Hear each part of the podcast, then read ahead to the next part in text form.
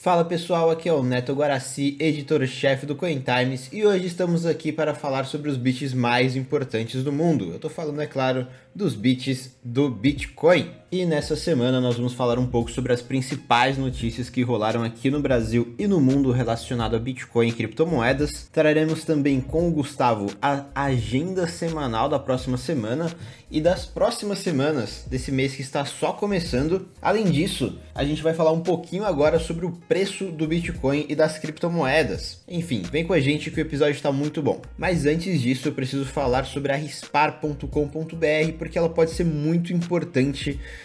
para o seu bolso e para o seu futuro financeiro também. Porque lá na Rispar você consegue pegar empréstimos em real com garantia em Bitcoin. Ou seja, você deixa seus Bitcoins como garantia consegue pegar o empréstimo a taxas extremamente baixas e aí você não precisa mais vender os seus bitcoins como você faria antigamente. Então vai lá na rispar.com.br porque eles têm taxas de juros extremamente baixas. Se eu não me engano, são as taxas mais baixas do mercado brasileiro. E agora vamos falar sobre o preço do Bitcoin que fechou o mês de agosto acima dos 47 mil dólares. E por que isso é interessante? Porque talvez isso seja importante. Tem um tweet do Plan B que ele é um analista ele é analista de um grande uh, conglomerado bancário, mas ele utiliza um codinome para não se expor. Né, que o codinome dele é Plan B no Twitter ou arroba CentillionUSD. E lá em junho, dia 20 de junho, ele trouxe uma previsão de que o Bitcoin estaria fecharia agosto acima de 47 mil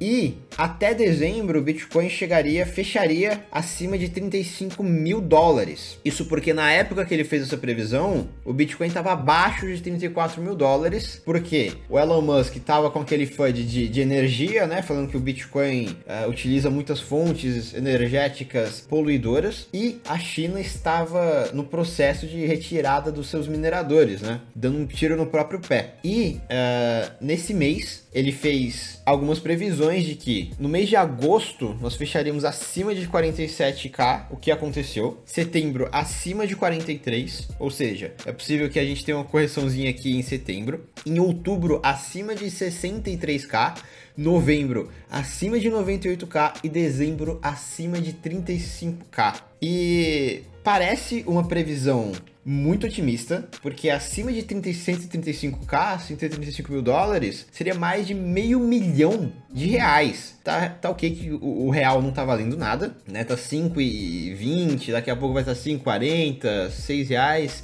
e Deus lá sabe quanto uh, uh, que vai estar tá valendo nosso querido BRL, mas é uma previsão muito uh, possível. Não vejo como algo extremamente impossível, até porque a gente tem notícias muito boas. É, o Twitter vai fazer a integração do Bitcoin, isso já está mais do que claro. O Gustavo vai falar no próximo bloco sobre essa integração e eu acho que vai acontecer o que aconteceu com o PayPal. O PayPal estava anunciando que ia acontecer, estava anunciando que ia acontecer a integração com os aplicativos é, e o mercado já estava meio que precificando, mas quando foi realmente anunciado, o preço disparou. Eu acho que isso pode acontecer com o Twitter e a partir do momento que você tem o Bitcoin no Twitter, como opção de pagamento, da super follow, você cria uma bola de neve, porque alguns influenciadores que não prestavam atenção no Bitcoin vão começar a prestar atenção no Bitcoin, vão ter que criar uma carteira na Lightning, vão ter que criar uma carteira de Bitcoin,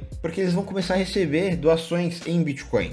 Então, muitas vezes essas pessoas que, sei lá, tá falando de moda, tá falando de, de, de é, desenho industrial, não sei, de algum assunto muito X e agora elas vão começar a, a também falar sobre Bitcoin, vão começar a se ligar no Bitcoin, talvez deixar nos comentários do, do YouTube ou no próprio Twitch é, algum pedido de doação em BTC e não só em Bitcoin. Parece que o Twitter vai integrar também outras criptomoedas, então é bom a gente ficar de olho nisso também. No final desse mês, a gente teve muitas notícias boas e o Gustavo vai contar aqui um pouco mais sobre elas. Não é isso, Gustavo? É isso mesmo, Neto. E falando aqui no fechamento de mês, né? A gente teve só uma coisa que subiu mais do que o Bitcoin nesse mês, que o Bitcoin subiu 32%, e inclusive mais do que qualquer ação da bolsa brasileira, acho que vale ressaltar, que foi o volume do Bitcoin Bitcoin no Brasil. Subiu mais de 40% o volume de todas as corretoras brasileiras somadas. E isso foi mais de 2 bilhões a mais do que no mês passado, né? Então, no mês passado foram 5 bilhões e alguma coisa. Nesse mês foram 7,6 bilhões de reais em Bitcoin negociados no Brasil. E ainda segundo o relatório da CoinTrader Monitor sobre agosto, a dominância das corretoras chinesas que vieram ao Brasil, então Binance e Novadax, está aumentando aí absurdamente, principalmente pela Binance, que foi a corretora que mais movimentou Bitcoin no Brasil esse mês. E eles falaram assim, pelo sexto mês consecutivo, a exchange com maior volume foi a Binance, tendo negociado 11.025,57 Bitcoins. Então a Binance foi responsável por cerca de 35% das negociações de Bitcoin no Brasil só nesse mês de agosto. E na minha opinião, o Bitcoin vai ganhar muito efeito de rede com essa outra notícia aqui que eu vou falar, que é a integração do Bitcoin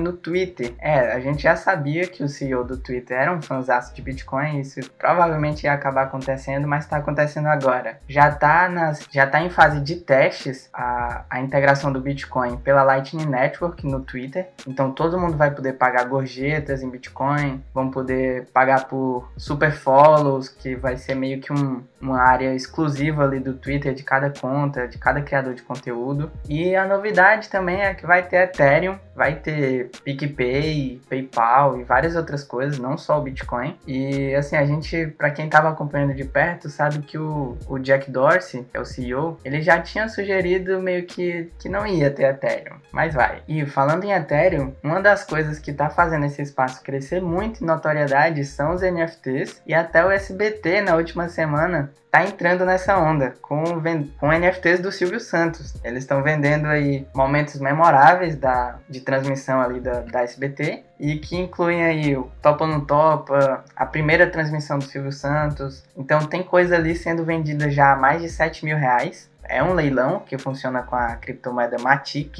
e que começou em zero. Então, é, não é que começou em 7 mil reais, é a galera já dando lance. Então, assim, tá bem interessante acompanhar isso. Eu, pelo menos, não imaginava o Silvio Santos entrando no mercado de criptomoedas tão cedo, mas é, tá, tá engraçado isso, fica como curiosidade. Agora, falando em engraçado, o Bispo Ed Macedo também chegou no espaço de, de Bitcoin falando que aparentemente, pasmem, não é pecado. Então, a gente tem aqui a aprovação do bispo Ed Macedo, da Record, e. Mas assim, não, não tem como não dizer que ele também falou que o diabo pode estar apresentando facilidades, você ganha muito dinheiro com esse negócio, então tem que tomar cuidado, mas assim, cara, tá na cara que ele só tá confundindo isso com pirâmide, até porque esse vídeo que ele soltou no Facebook veio acompanhado de um texto que falava de uma empresa específica que estava crescendo lá dentro da Universal, onde o líder, que está sendo chamado pela mídia de faraó dos bitcoins, Ele tentou, inclusive, ser pastor da Universal e não conseguiu. Então, assim, é, é uma história que tem, inclusive, processos envolvidos, é uma suposta pirâmide financeira, então é uma história bem complicada. O Bitcoin só entrou ali no meio porque era, a gente sabe que é um bom chamativo para uma empresa que, que promete rendimento. Agora vamos para a agenda da semana. Tem muita coisa acontecendo e vocês devem ficar de olho. Escuta só, a lei que torna o Bitcoin moeda oficial de El Salvador vai estar tá vigente a partir do dia 7. Eu sei que a gente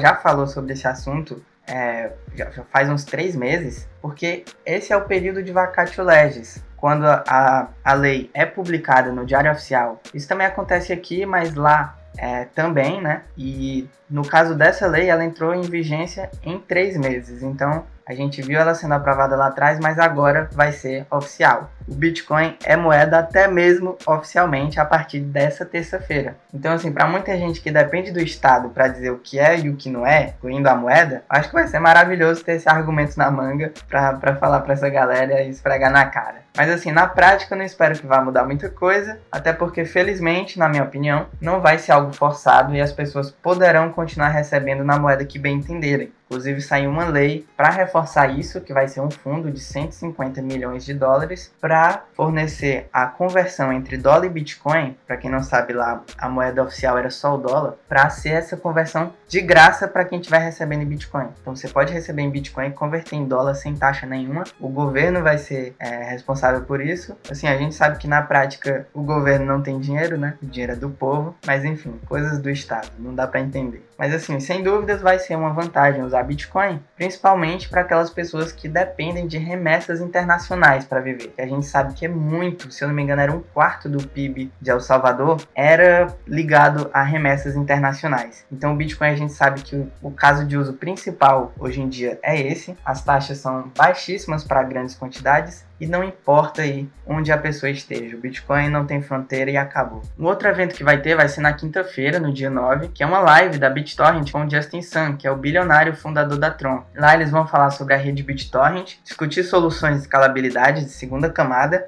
e soluções cross-chain, que quer dizer a interoperabilidade entre dois blockchains independentes, ou seja, o, formas entre blockchains diferentes, redes diferentes de criptomoedas se comunicarem. Os atomic swaps, por exemplo, que são negociações P2P entre moedas diferentes, são um exemplo disso. Agora sim, eu não sei ainda do que exatamente esses desenvolvedores estão planejando para o BTT se comunicar com outra blockchain ou qual, mas o Justin Sun tem uma ideia de conectar todos os blockchains para tornar o ecossistema todo interligado. Então são grandes planos e, e vamos ver no que vai dar. Eu não tenho uma opinião formada sobre isso. Agora, como é começo de mês, não vai ser na próxima semana, mas eu acho que eu tenho que falar que é, a, eu acho que é a notícia mais relevante do espaço, que é o hard fork Alonso, que acontece no dia 12 de setembro e vai ao ar a atualização dos smart contracts na Cardano. Então até agora os testes estão indo muito bem, a rede principal parece estar pronta para receber isso e se eles forem capazes de entregar um espaço seguro para as DeFi, vai ser uma mudança enorme no mercado cripto. Mas em relação ao preço da Cardano, né, do token ADA, eu acho que subiu absurdamente em agosto. Eu acho que vale ressaltar aqui a possibilidade de mais um caso de compra no boato e venda na notícia. E os especuladores podem sim se antecipar ao evento, realizando esses lucros absurdos que eles já tiveram,